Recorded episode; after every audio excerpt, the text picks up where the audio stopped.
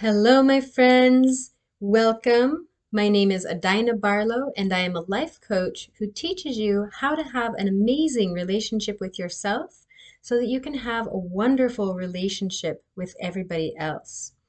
Today, we're going to talk about toxic positivity versus taking responsibility for your own happiness. So, have you ever heard the, like, have you ever been told you should be happy? Like you have what you need, you should be happy, or you should be grateful, or you shouldn't feel sad, or a number of things like that. This amount of shoulds on your emotions is that toxic positivity that like you should be happy or you don't belong. You should be happy in order to be accepted. And it it doesn't give you space to have the other emotions, your other rainbow of emotions that come with being human. All of your emotions, like I've said before, are are information. They are there to indicate to you whether or not your needs are being met. As a reminder, all of your pleasurable emotions indicate that your needs are being met and all of your painful emotions indicate that some needs are not being met. So, using all of your emotions and allowing all of them to be there is really required for you to be happy. Here's why. When your needs are not met, let's say, you know, let's say your basic needs are met. You have a sh- shelter, you have food, you have clothes, you have transportation, communication, um, but maybe your need to be seen isn't met. Maybe your need for safety isn't met because the people in your household argue all the time, or maybe you argue and yell at your people. So maybe your need to to be heard, to be understood isn't met. And really, that's just as valid as your need for food. Maybe your need for connection isn't met and you're feeling lonely. That is also valid. So, all of your emotions, when you welcome them, they teach you how to get your needs met so you can be happy. now, here's the part about taking responsibility for your own happiness. It is nobody else's job to make you happy. And here's the catch Nobody can make you happy.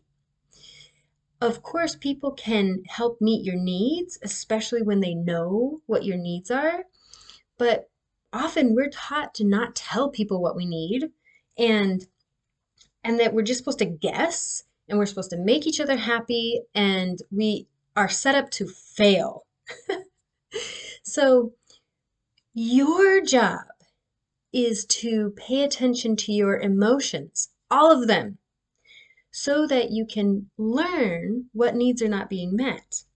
And then you can tell other people around you, let's say your need to be seen isn't being met because every time you you bring up a painful emotion to your partner, they they dismiss you or they're like, "Oh, you shouldn't feel that way."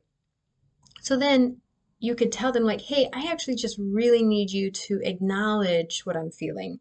Acknowledge that I'm upset right now or acknowledge that that I have told you I'm feeling angry or whatever it is. You can share with them what you're needing more clearly when you understand your needs. And that is how you take responsibility for your happiness.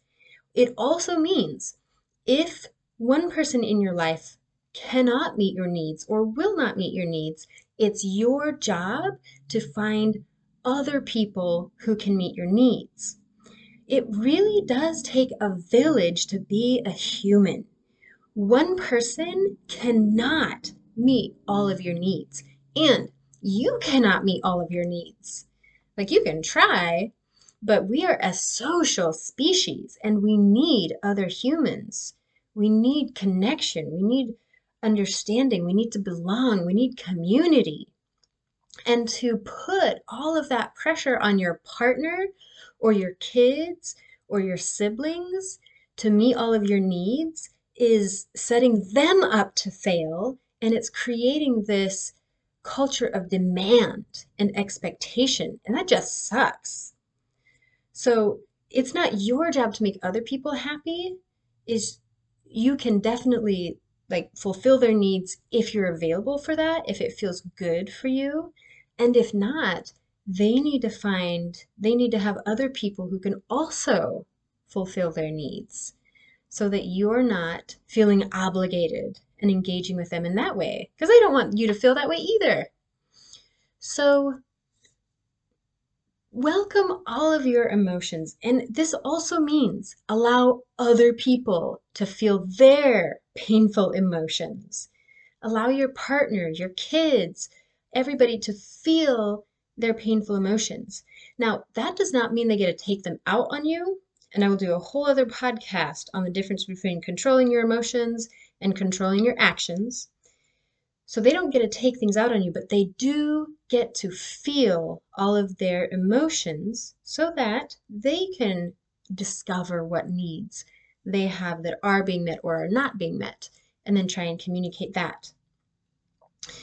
So this is a a different way of being. It's different than most of us was taught in our culture.